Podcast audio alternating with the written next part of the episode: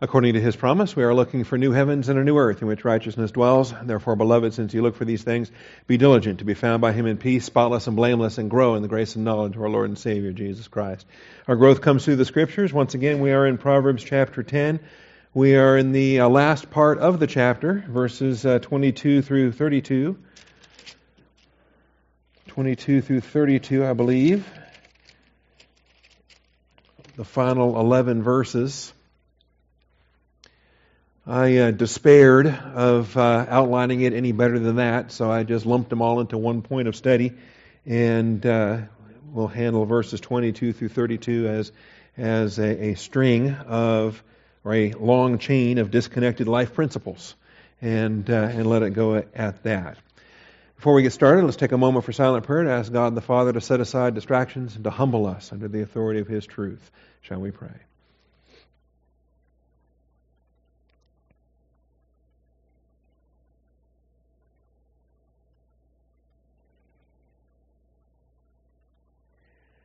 Most gracious Heavenly Father, we do come before you this morning, thankful for your truth, thankful for your grace, rejoicing, Father, over um, just your your patience towards us, day by day, moment by moment, Father. Great is thy faithfulness. We thank you for this moment.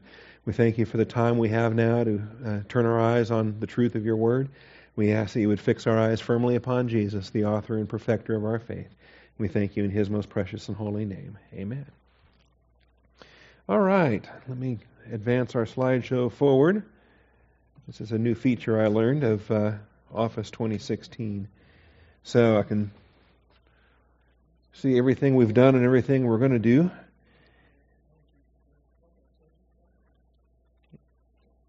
Pick it up there. Chapter 10 concludes with a long chain of disconnected life principles. A long chain of disconnected life principles. And 11 verses that we're going to cover in the subpoints, A through J, all right, working our way through. Um, and in these subpoints, then, most of them feature the, uh, the antithetical parallelism, okay, which is an A but B formula. And, and so in the poetry of this, you have a statement that's made, and then there's a but because there's an antithetical statement that's made, and there's a contrast that's being drawn. And um, that's uh, really common in, in, in all these chapters from 10 to 25, but or 10 to 24. Um, but more so here in this stretch. Okay, in some chapters we have uh, the synthetic parallelism, and in other passages we have the uh, synonymous parallelism. Uh, but here it's antithetical. A but B. Eight out of the eleven verses are going to feature this, and we start with uh, blessings in verse 22. It is the blessing of the Lord that makes rich, and he adds no sorrow to it. And so, right off the bat, here is uh, synthetic. And this is not antithetical parallelism. We have an A statement, and then we have an extension of that A statement. Okay? They're not two parallel synonymous statements. It's an A statement where B expands it. And so we see it here. It's, it's the Lord's Barak, right? Not our president, but the same vocabulary. Barak. It means to bless and the Baraka blessings that we have, like the, the church in Houston, Baraka Church. All right? It is the Baraka. It is the blessing of the Lord that makes rich. And the riches, of course, are not limited to uh, currency, not limited to monetary riches. In some cases, the person is, is monetarily poor. They are economically destitute while they are still rich towards God. It can include uh, earthly riches, of course, but it's not limited to earthly riches. The blessing of the Lord makes rich, and he adds no sorrow to it. And this is the difference between when God enriches and when Satan enriches. Satan, remember, is a counterfeit father. Satan wants to uh, put himself as an alternative, that you can bow down and worship him instead of worshiping God the Father. And he makes provision. He provides for his children all the time. But there's, there's strings attached. There's a price to be paid. There's consequences. There is sorrow that comes with the satanic provision. Not so with God's provision. Not so with God's blessing. When God is baracking us, there is no sorrow mixed in. Uh, because everything that comes from God is a perfect gift. Every good thing bestowed and every perfect gift comes down from above. Uh, from we understand that from the book of James. All right, and so this is what we were looking at a week ago. I want to move on today and look at verse 23. Doing wickedness is like sport to a fool, and so is wisdom to a man of understanding. And we have a life principle here as well that I think is important for us to latch on to and to recognize. Pick your sport, wickedness or wisdom. Pick your sport. What is it that amuses you? What is it that entertains you? What is it that you uh, delight in? All right?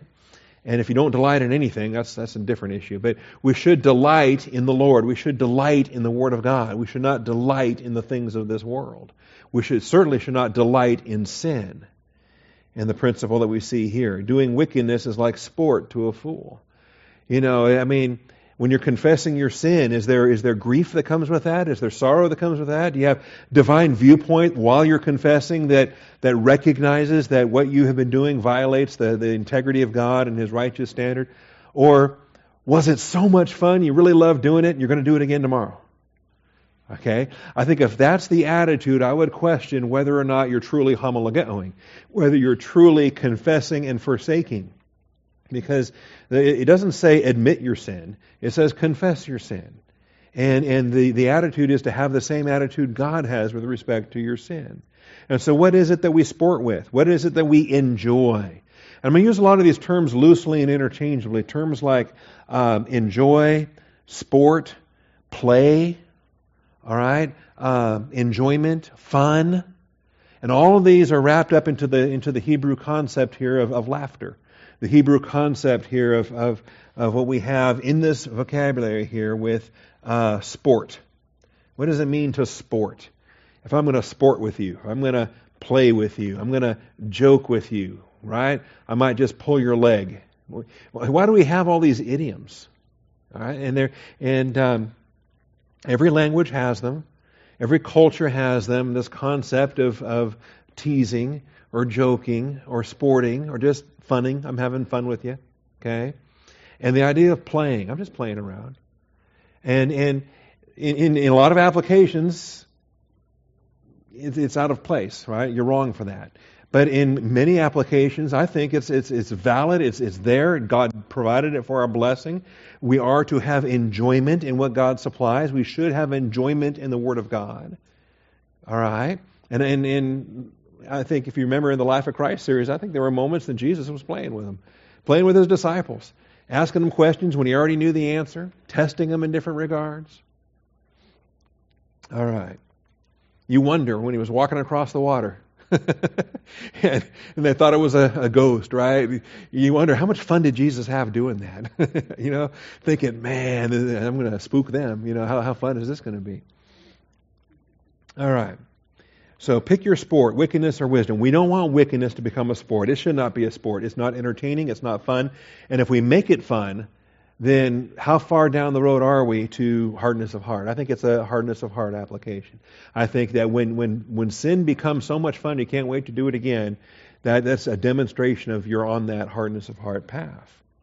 So the, we have the verse here. It comes back again in the next chapter chapter 14, or not the next chapter, but chapter 14 and verse 9.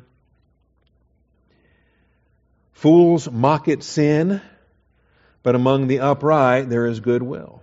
And so uh, you see it there too. It's not a mocking matter. And, and maybe the biggest danger we have in this is, is the hyper grace crowd that, that thinks that, well, hey, all our sins are paid for anyway, then who cares? And uh, the hyper grace crowd that perverts grace, that turns grace into lasciviousness, that uh, just pursues a whole antinomian way of life because, well, Jesus died for the sins anyway, I can go to heaven anyway.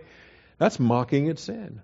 That is uh, that's making a mockery of it. And, and as we're going to see shortly in Galatians six, God is not mocked. He will not be mocked in uh, in any application. So fools mock at sin.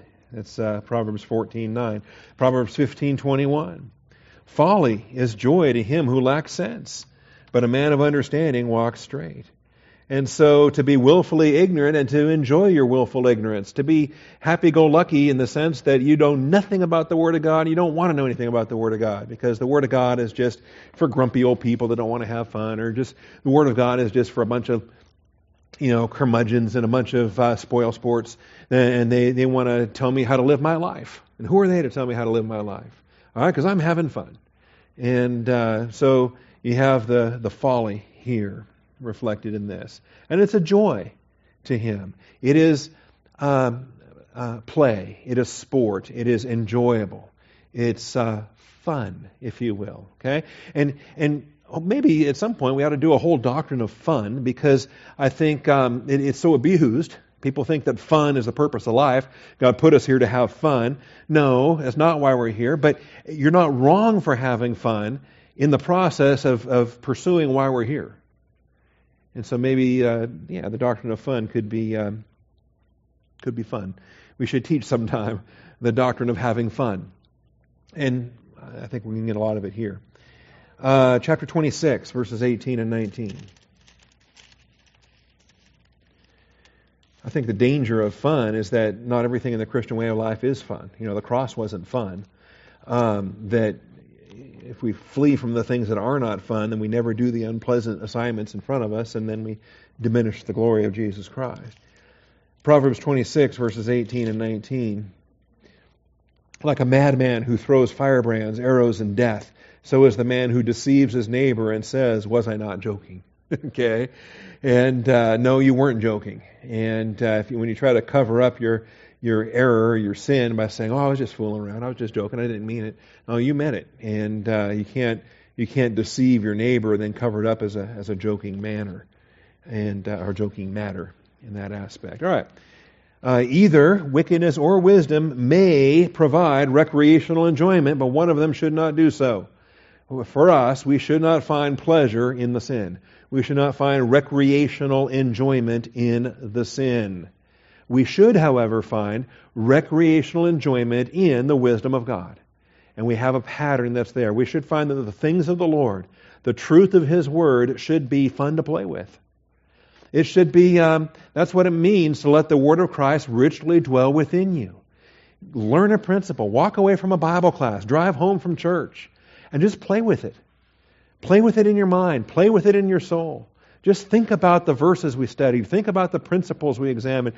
Think about the, the, the, the, nature of Jesus Christ or whatever it may be. Just play with it.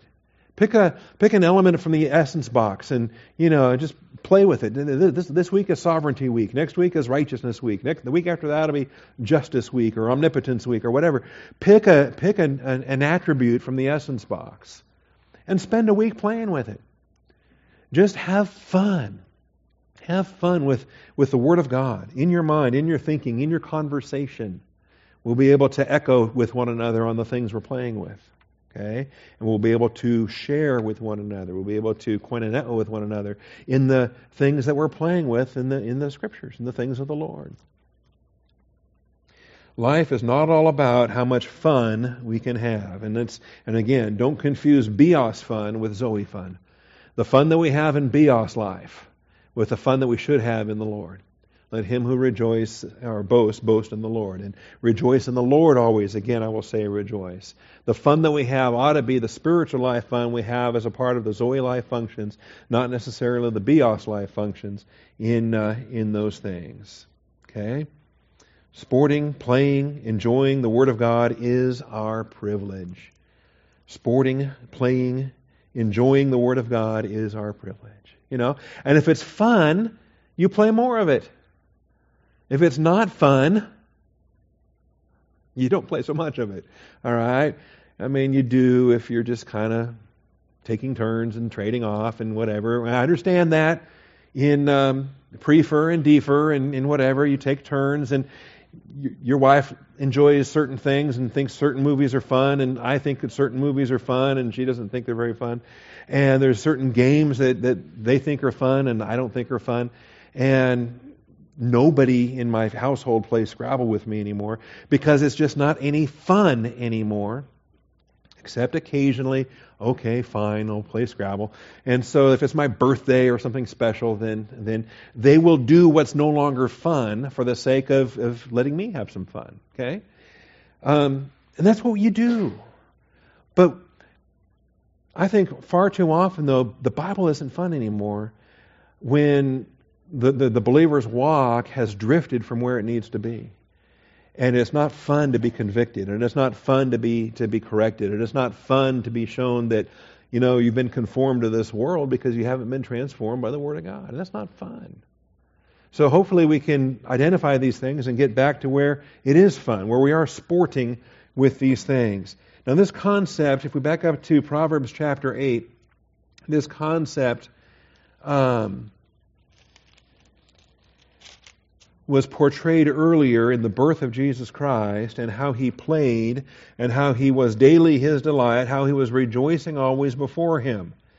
And in uh, Proverbs 8, 22 and following, 22 through 31, we've got this picture of the incarnation, a picture, um, no, no, not incarnation, the, the hypostatic union, okay? Incarnate means flesh. And the word became flesh in the virgin birth. He was not flesh in this chapter. Oh my, I used the wrong expression. That's, that's tragic. Um, he's not incarnated until the virgin conceives. And then the Word became flesh and dwelt among us. But the Word, before the Word became flesh, was still the Word. And, and the God man has been in hypostatic union since he was begotten. Thou art my son, today I have begotten thee. And today I have begotten thee was not impregnating the virgin. All right? Today I have begotten thee was before the foundation of the earth. And that's what Proverbs 8 proves to us here.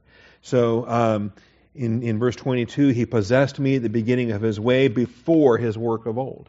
This is in the beginning and before any other in the beginning. Okay? Before his works of old. From everlasting I was established. From the beginning. From the earliest times of the earth. When there were no depths, I was birthed when there were no springs abounding with water, before the mountains were settled, before the hills, I was birthed. And so all the vocabulary here is all childbearing terminology.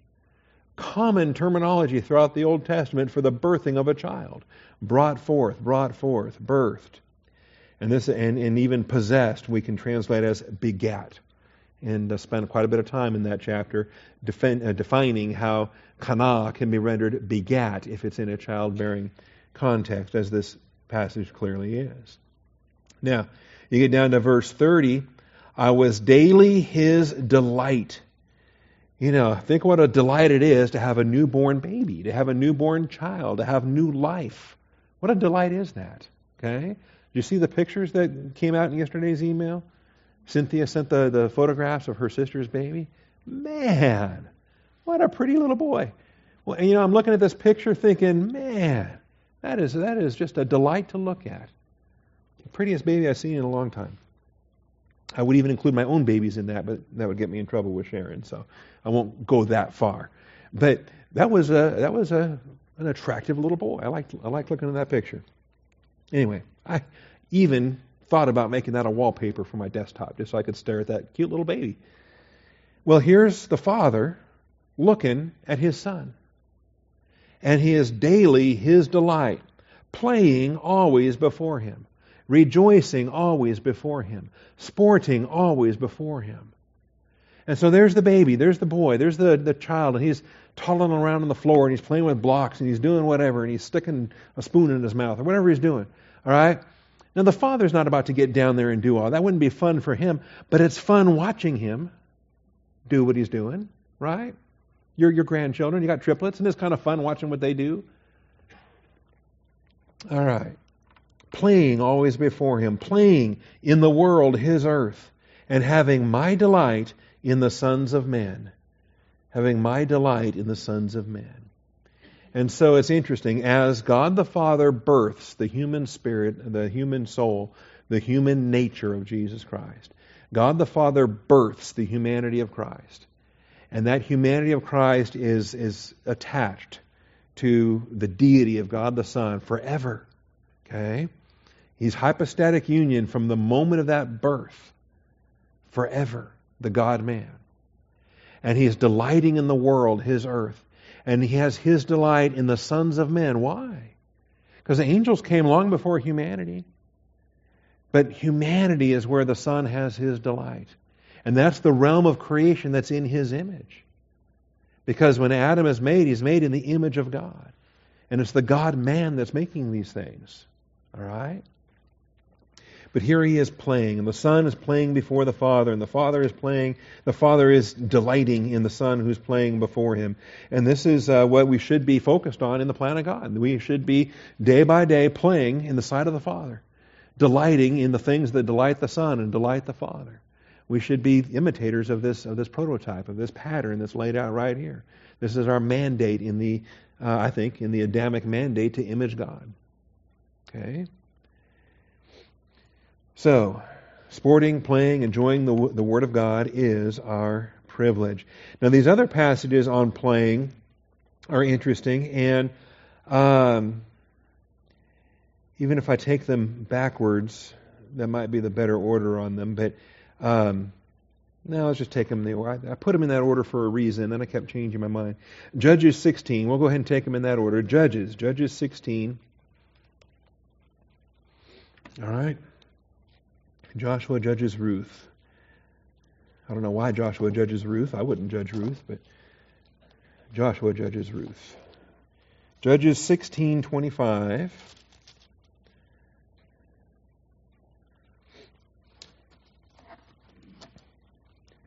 It so happened when they were in high spirits. okay? What, what, what, what, do they mean by that? Yeah. All right, they've been partying, they've been drinking, they've been uh, doing what they're doing, what a Philistine will do. And when they were in high spirits, they said, Call for Samson that he may amuse us. All right? And it's interesting. There's things that amuse you when you're drunk that wouldn't amuse you when you're sober, um, from what I've been told, okay, from books I've read. And, and uh, this is a pattern here. And why, what amuses us when we're filled with the Spirit? Okay? That wouldn't fill, amuse us if we're not filled with the Spirit. And so they called for Samson from the prison, and he entertained them. He amused them. And they made him stand between the pillars. And Samson said to the boy who was holding his hand, Let me feel the pillars on which the house rests, and that I may lean against them. And the house was full of men and women, and all were lords of the Philistines. All the lords of the Philistines were there. About 3,000 men and women were on the roof looking on while Samson was amusing them. Now, there is so much to teach in this chapter right here. There is so much doctrine right here. In fact, you know, you could craft an entire series just on this doctrine of amusement, because seems to me like this is this is where a lot of churches are involved with. It's all about amusement. It's all about the entertainment, and let's just keep the people happy. And, and it's not why we're here. It's not to have fun or to be entertained or to be amused. We're not here to tickle ears. Ear ticklers will will will uh, or the people that want to have the, the, itchy ear people will, will gather to themselves the ear ticklers. And ear ticklers are perfect for people with itchy ears. But that's not what the church was designed to be. And so, uh, good illustration, I think. And, uh, and we don't want to find our amusement in these things. We don't want to find our amusement in somebody else's misfortune. We don't want to find amusement in a servant of God that's been brought down. There's nothing amusing in that, in, in learning about a pastor that's not a pastor anymore because of some uh, moral failure or some other issue of things that are going on. All right? Then we have, besides Judges 16, we've got Ecclesiastes. I told you we'd be back in Ecclesiastes. Ecclesiastes chapter 10. Remember, what is Ecclesiastes? It's Proverbs out of fellowship. okay? It's, it's the wisest man in the world who goes carnal and spends prolonged time away from divine viewpoint. And then he puts his, his mind to work in earthly matters without truth, without divine viewpoint. And it's scary uh, how folks can do things. I mean, there's some brilliant minds out there that can do some amazing things, and it just it's heartbreaking because you think, man, if you knew the Lord, what could you do for uh, the, the kingdom of God? What could you do for Jesus Christ? All right. And yet, God chooses the foolish things to shame the wise. Ecclesiastes chapter 10, my favorite, 1019. Men prepare meal, a meal for enjoyment. Food can be recreational. We get that. It, you know, yes, it's nutritious. Yes, it keeps us alive. Yes, it sustains life. But shouldn't you have fun with it too? Shouldn't you enjoy what you're eating? Isn't it better? I mean, think about how gracious God was that He gave us taste buds. You know, He could have designed us like cows. We could just go in the backyard and eat grass and whatever, and everything. Um, I think probably just tastes the same to to a cow. Uh, if I mean, I don't know if do they have flavors? if um, but God gives us flavors.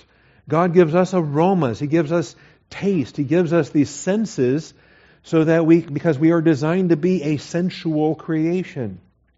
Okay? Sensuality is not always carnal. When we can enjoy what God has provided in the parameters of what He's provided, sensuality is a, is a glorious thing.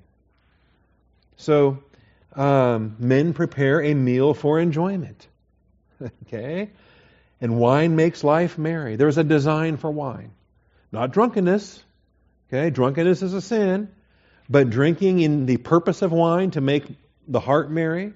It's not only Ecclesiastes tells us this, Proverbs tells us this, Psalms tells us this. There's a purpose for wine. It makes life merry. And money is the answer to everything, right? Put that on my business card. This is a, this is a total human viewpoint perspective on things, but it communicates a lot of interesting principles connected to what we're dealing with here about having fun. Having fun. It's, it's, it's not a bad thing to have fun, particularly when He supplies us with all good things to enjoy. Enjoy what God has supplied and enjoy within the parameters of what He designed and enjoy it. Give Him the praise and glory for it. Thank Him for His provision and sanctify by means of the Word of God and prayer. Thank Him for it and enjoy it. Still in Ecclesiastes, over to chapter 11 and verse 9. yeah, have fun while you can. Rejoice, young man, during your childhood, and let your heart be pleasant during the days of young manhood. And follow the impulses of your heart and the desires of your eyes, yet know that God will bring you to judgment for all these things. All right? So have fun while you can. You'll pay a price for it, but have fun while you can because days are coming when you won't be able to do that anymore. All right? You're going to be too old and different things. Yeah. Remove grief and anger from your heart and put away pain from your body because childhood and the prime of life are fleeting. Have fun now. Have fun while you can. Okay? And sadly, those verses right there define, I think, the um, what, 50 years now? The, the, the sexual revolution and, and every, all the aftermath. Everything that's followed. From the 60s to the 70s to Gen X and millennials and, and where we are today. Have your fun now. Have as much as you can have now. And, uh, and you know, put off responsibility and marriage and family and put all that off. And we're having fun now. Then we'll settle down later. Yeah. and what's the price you're going to pay for that? What are the consequences you're going to pay for that? Personal consequences, societal consequences, national consequences. To me, it's uh, extraordinary. All right. Yeah, the prime of life are fleeting. Uh, Zechariah chapter 8 and verse 5. So everyone is clear. I'm not teaching Ecclesiastes as a model to follow. Okay? I'm teaching that as a model not to follow. Ecclesiastes is the anti doctrine. It's the it's the human viewpoint that the Holy Spirit accurately recorded. All right. Zechariah 8 5. Zephaniah, Haggai, Zechariah, Malachi.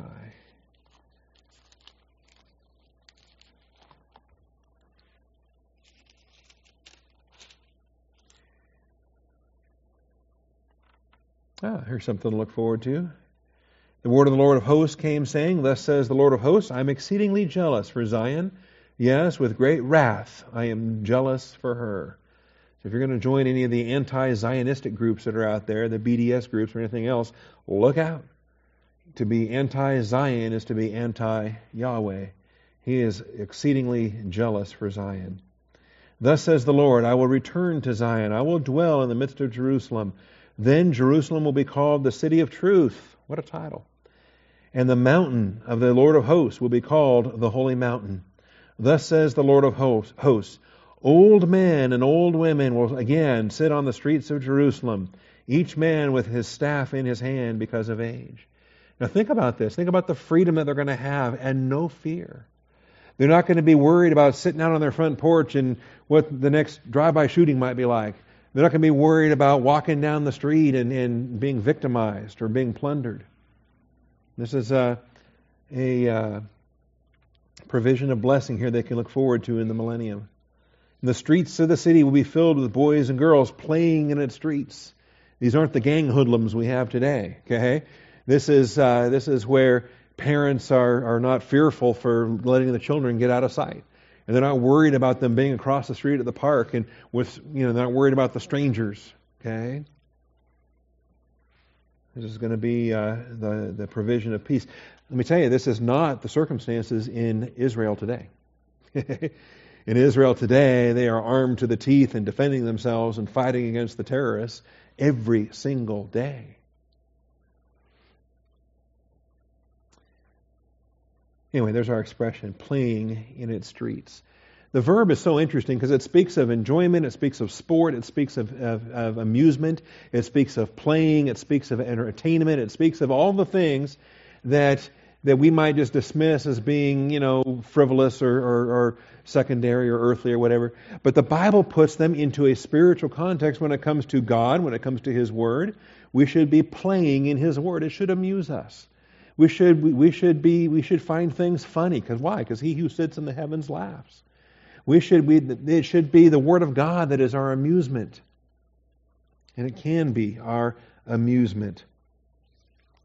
There's even sexual applications in uh, to the term. Okay, Exodus 32 6. Exodus 32 6. Moses is up on the mountain and he's getting the, the law. And he comes down. And while he's up there for 40 days, how long does it take Israel to fall into idolatry? Not long at all. So, Exodus 32, when the people saw that Moses delayed to come down from the mountain, the people assembled about Aaron and said to him, Come, make us a God. What a stupid statement. what a stupid statement. It, you know, the, the one true God is uncreated, unmade. He is self existent, the eternal I am. They were introduced to the I am as the covenant name for, the memorial name for Yahweh. How can you make a God? Make us a God who will go before us. As for this Moses, the man who brought us up from the land of Egypt, we do not know what has become of him. And so they're all kinds of wrong. And they're contrasting a, a, a, God they, they hope to have with a man they think they're never going to see again. It wasn't the man who brought them out of Egypt, it was God who brought them out of Egypt. The man was his mediator. And so Aaron said to them, you would love to have Aaron with divine viewpoint here just rebuking them. Unfortunately, no. He said to them, Tear off the gold rings which are in the ears of your wives, your sons, and your daughters, and bring them to me. See, this is uh, validation for ear piercing, as, as my teenage daughters tried to prove to me. And um, all the people tore off the gold rings which were in the ears and brought them to Aaron. And he took this from their hand and fashioned it with a graving tool and made it into a molten calf. And they said, This is your God, O Israel, who brought you up from the land of Egypt. And so you get these bits of gold that used to be sitting in ears and noses and everything else, and then they get melted down and merged into a, a calf. And this is now your God. All right. Uh, now, when Aaron saw this, he built an altar before it, and Aaron made a proclamation and uh, said, Tomorrow shall be a feast to the Lord. So the next day they rose early and offered burnt offerings and brought peace offerings, and the people sat down to eat and to drink, and they rose up to play. All right, they rose up to play, and that's our term. And uh, they weren't playing Scrabble. All right, I'll just clue you into that. Uh, they sat down. They were at the table for their eating and drinking, and then they left the table to engage in their um, in their fornication. All right, this is all in the the uh, custom of the of the time and custom to, customary today as well. Um, backing up a little bit, how about Genesis twenty six eight? Genesis 26 8.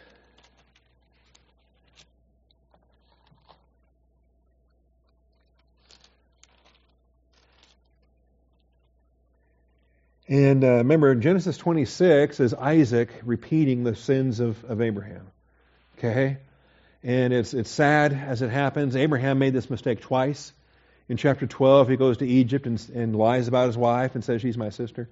In uh, chapter 20, he does the same thing again, lies about his wife, says, Oh, she's my sister. Okay? Well, now in, in Genesis 26, what do we see? We see the sins of the father that have been passed to the son. We see sin patterns. There's a reason why it says the sins of the father to the third and the fourth generation. It does pass down. And we have illustrations of this in many passages of Scripture. Um, so here's Isaac falling into the same sin patterns that Abraham fell into. And so he lives in Gerar. And when the men of the place asked about his wife, he said, She's my sister. For he was afraid to say, She's my wife, thinking the men of the place might kill me on account of Rebekah, for she is beautiful. And it's the same scam that Abraham ran.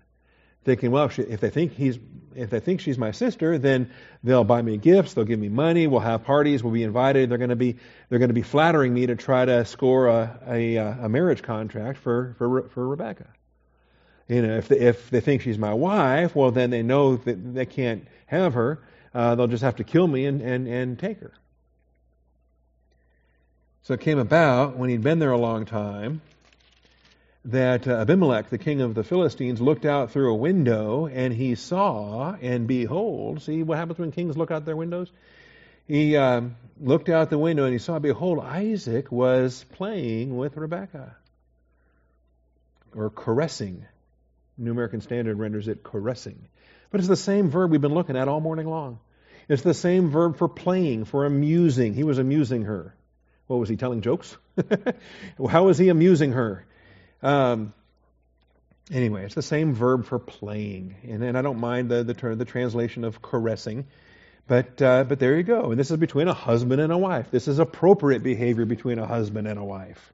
All right, this is who you should be playing with, not everybody else. All right. So um, we have the term there.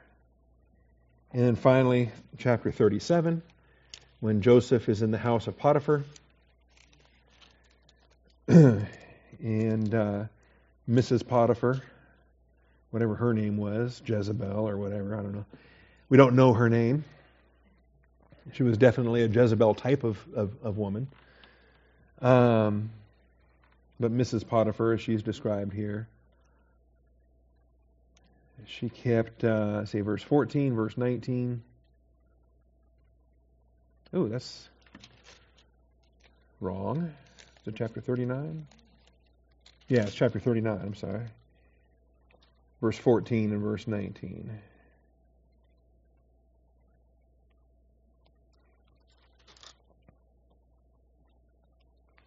Gonna have to fix that in my notes.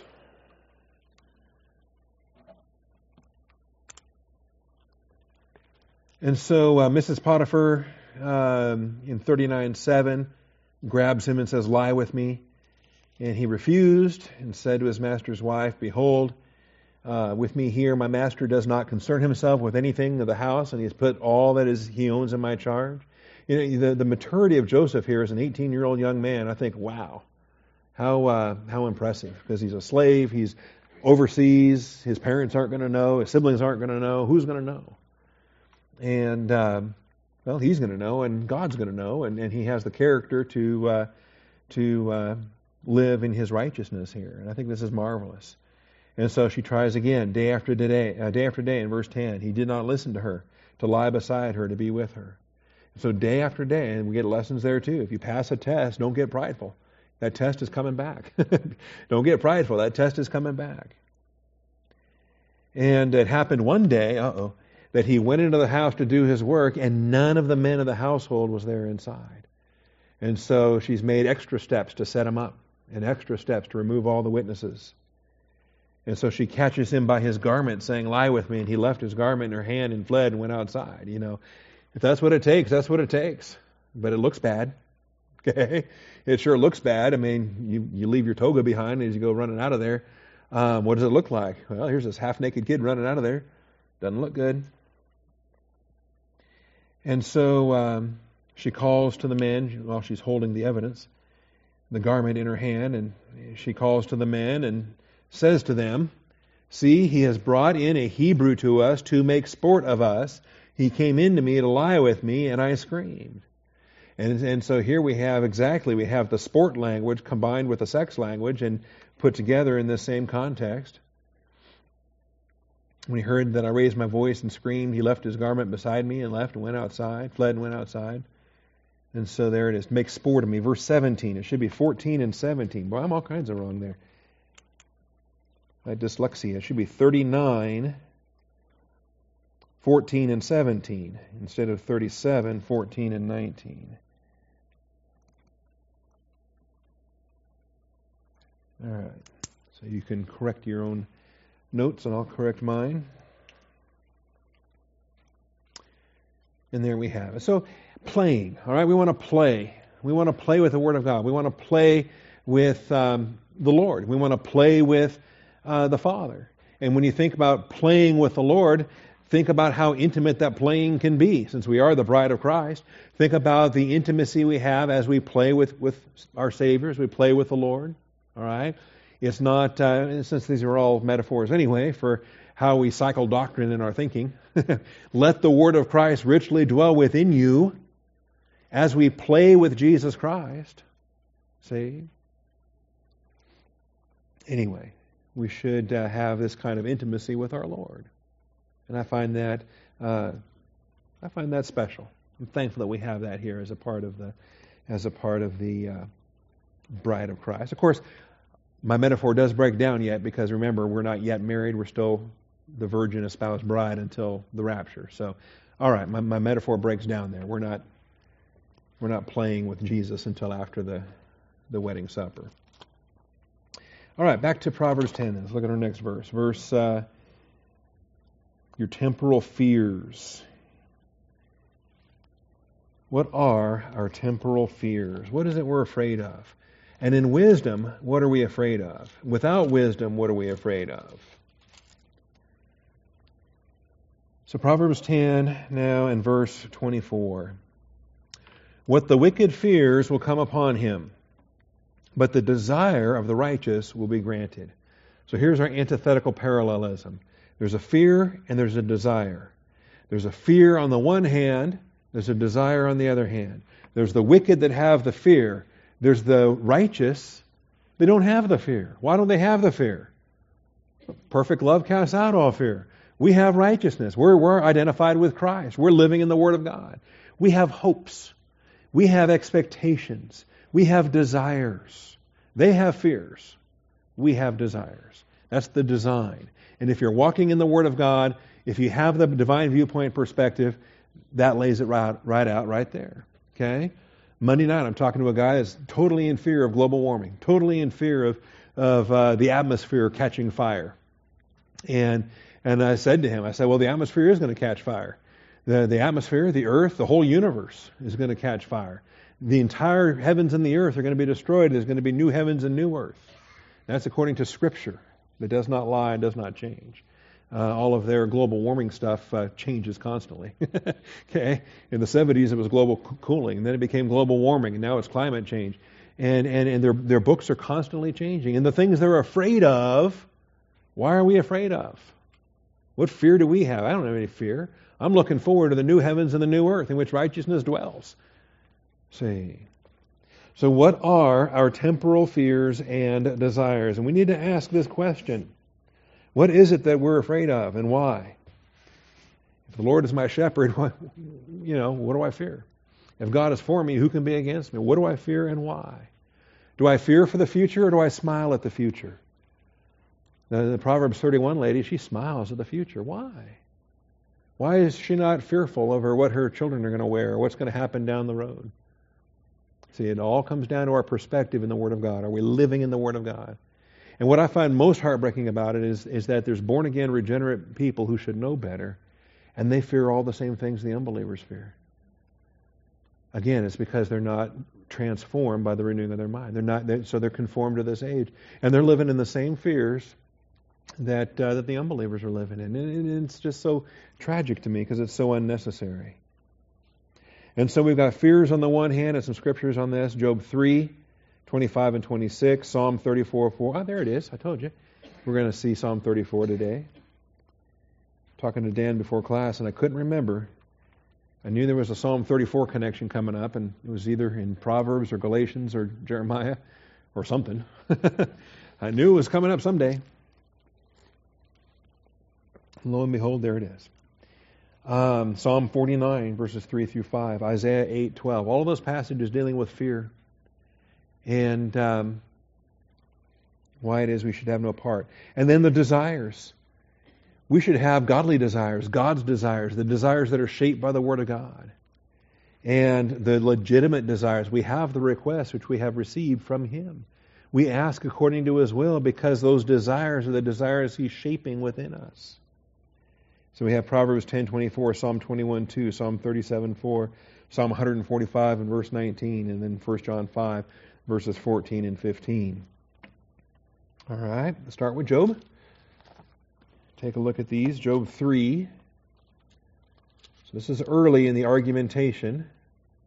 Remember, chapters 1 and 2 are the story that leads to the argumentation. Starting in chapter 3, we have Job's lament. He opens his mouth and curses the day of his birth. And then um, look at look at how he concludes his uh, lament. The chapter ends here with verses 25 and 26. Let's see. So much of this is so gloomy. Um, why couldn't I have been a miscarriage? Is what he says. You know, my mother could have miscarried. Verse 20 Why is light given to him who suffers, and life to the bitter of soul, who long for death, but there is none, and dig for it more than hidden treasures? You know, if, if, if all you got to look forward to is the day you die, because that puts an end to all this misery, what are you looking forward to? And why? And what do you fear? Uh, why is light given to man whose way is hidden, and whom God has hedged in? So if you feel like there's no way out, and you're trapped, you're hedged in, and God's the one that did it to you, then uh, you're in good company. You're uh, like minded here with uh, the grumblings of Job, okay? The lamentations of Job. And I don't think he's sinned as of yet. The sin comes later. For my groaning comes at the sight of my food, and my cries pour out like water. For what I fear comes upon me, and what I dread befalls me. I am not at ease, nor am I quiet, and I am not at rest, but turmoil comes. And this is uh, this is the circumstances of what happens. And so we get we get our eyes off the Lord. We start looking at our problems. We start looking at our fear, and then what happens? Then we start dreading what's going to come next. Okay, we go from fear to dread, and what I fear comes upon me. And we start thinking in a pessimistic mode about what's the worst thing that can happen, what's worse than that, and how much worse is it going to get. And then you start to see things, I knew it. I knew it. And you end up with these self fulfilling prophecies, you know, and you go into a circumstance and you just know, you just know that, you know, something, you know, this, this person's a, a jerk and he's going to say something. And then as soon as something comes, it clicks and, yep, fulfills all your expectations. That person's a hater. That person's a racist. That person's a this or that person's a that. Because you fear that it's going to happen.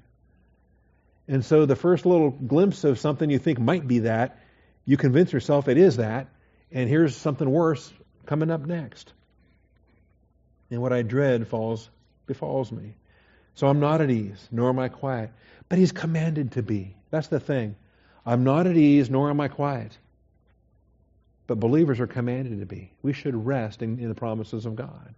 We should be at ease in His faithfulness. We should be quiet to hear His voice. If you're not quiet, how do you hear that still small voice? He says, I am not at rest, but turmoil comes. And so, you observe that. If you observe that in your own life, you realize this is something that has to be done away with. We got to we got to remedy this. We got to get with the plan of God. We got to get in the Word of God. Doctrine is supposed to provide stability so that we're not tossed to and fro. We don't want to be in this life of fear. Psalm 34 4. Psalm 34 4. I sought the Lord, and he answered me and delivered me from all my fears. See, notice there's not, it's not necessarily sinful to have fears, but when you reply, when you respond to your fear in a negative way, it turns into dread and it just cycles into worse and worse places. But when you take your fear directly to Him and say, Lord, deliver me from this, when you're honest before the Lord and say, Lord, I've got these fears, cast them out. Lord, I'm concerned about this. Show me your wisdom. I sought the Lord and He answered me. That's the, that's the provision. Go to Him in prayer. And He delivered me from all my fears. What I love about this psalm, Psalm 34 is, is when, when he feigned madness before Abimelech. And this is where he's, he's, he's a renegade He's, uh, and he's got people that are, that are coming to him. Find this interesting as well. There's other malcontents. There's other, the, the ministry, the, uh, not the ministry, the uh, administration of Saul. King Saul was such a train wreck as a king. And there were people that were suffering because of his horrible governmental policies. And they found that they were made criminals because of, of King Saul. And, and I think similar things are happening today in our country. And you get these people that are uh, considered deplorables, all right? And, and, and they're just, they're, they're, they're, they're rejected by the government that hates them. And, uh, and so in David's day, these deplorables found David. Okay? I'm going to stop the metaphor there because I'm not trying to say that Donald Trump is David. No, I'm not saying that at all. Okay? But when there is unrighteous government, righteous people can be considered criminals. And, uh, and they can be in, in some very tough spots. And they and thankfully God provided for them, and He provided David for them. So when he's feigning madness and, and he just drools all over his beard and he acts like a madman, and Abimelech says, Do I lack madmen that you brought this one to play the madman in my presence? And it's, it's just a, a, one of the funniest verses in all the Bible, and I laugh every time I read it. Um, but this was the, the occasion of David's rescue. And then he's able to go to the Lord in prayer. So I will bless the Lord at all times. I will praise. His praise shall continually be in my mouth. My soul will make its boast in the Lord. The humble will hear it and rejoice. See, his, his praise is not only for the Lord's ears. His praise goes to other people's ears as well. The humble have to hear it. They have to hear him praying and they have to hear the answer to prayer. They have to hear the praise that comes after the answer to prayer. Oh, magnify the Lord with me and let us exalt his name together. David is, is inviting other people to join him in his rejoicing. Come, share with me all this joy. Join me in this prayer time, right? The, the, the, the woman that lost her coins, she found her coins and she wanted the people to come and rejoice. The man that lost his sheep found his sheep and he wanted the people around him to come and rejoice. The father who lost his son, his son came back. He wanted his family to, re- to slay the fatted calf and rejoice. This doctrine is taught three times in, in Luke, right? And uh, the older brother didn't want to rejoice. Okay? Well, here he's inviting, magnify the Lord with me. Let us exalt his name together. I sought the Lord, and he answered me and delivered me from all my fears. Then what does it say? It says, um, They looked to him and were radiant. Who's the they? And their faces will never be ashamed. See, these are the men that, surround, that David had surround, been surrounded by, the people he's inviting to join him in his prayers the, the malcontents, the, the, the they're called, um, they got, there's some interesting descriptions of them if you read in 1 Samuel. All right? And, uh, and he, because he went through his testing and he led them in that experience, he led them in those prayers. Look at the benefit they received. They looked to, not to David, to Yahweh, to him and were radiant. Man, they see how faithful God is to answer David's prayers. They can engage in a prayer life. God's going to be faithful in their life too. Their faces will never be ashamed. This poor man cried, and the Lord heard him and saved him out of all his troubles. The angel of the Lord encamps around those who fear him and rescues them. Oh, taste and see that the Lord is good. How blessed is the man who takes refuge in him. And so this is David teaching his, his students, his disciples, how to pray, how to taste and see that the Lord is good, how to, uh, how to dep- depend upon the Lord in times of trouble, how not to fear. All right? Because there's the things that we fear and there's the things that we anticipate. And we should take our fears to the Lord and anticipate that He's going to deal with it. He's going to take care of it. We're not going to dwell on our fears. We're not going to we're going to let the fears turn into dread and turn into things that become worse. All right? And it's not just for us to do so by ourselves. We get to lead this. We get to lead our wives. We get to lead our children. We get to lead our church. We get to lead our brothers and sisters one another in, in this exercise. All right? And this, this becomes a, becomes a great joy, I think, in this regard. Psalm, uh, uh, I mean, it goes on. I could read this whole psalm. Oh, taste and see that the Lord is good. You know, not expecting a child, not expecting a baby believer, not expecting a, um, a, a, a, young person in Christ. They're not going to feast like I feast or like you feast or what have you, but just let them taste. Okay? You got a little toddler, you know, just cut a little bit off there off your plate and give them a taste, right? When, when Grandpa gave Quinley the, her first little taste of, of ice cream, man, was that fun! The look on her face, the joy, the thrill, the fun. You know, she didn't eat all the ice cream that the rest of us were eating at the table, but, but she got her first taste. And it was fun to watch that first taste. It's the same thing with tasting and seeing the faithfulness of God. Older believers coming alongside younger believers teaching them how to pray, teaching them how to feast, just giving them that, that first little taste, taste and see. Oh, fear the Lord, you his saints, for to those who fear him there is no want.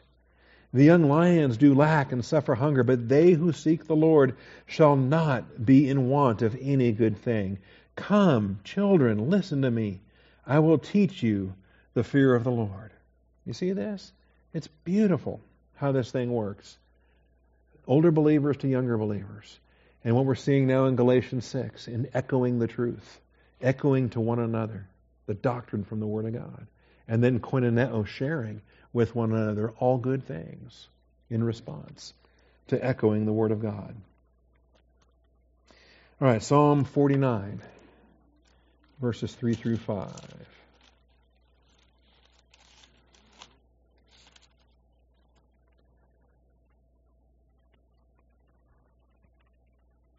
Psalm of the sons of Korah.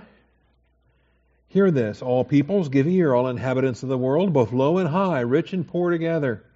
My mouth will speak wisdom, and the meditation of my heart will be understanding. I will incline my ear to a proverb. I will express my riddle on the harp. Why should I fear in the days of adversity, when the iniquity of my foes surrounds me? Why? I'm here to praise God. He's, he's faithful. I'm here to, to digest His truth. I'm to express His word. I'm going to sing His praises.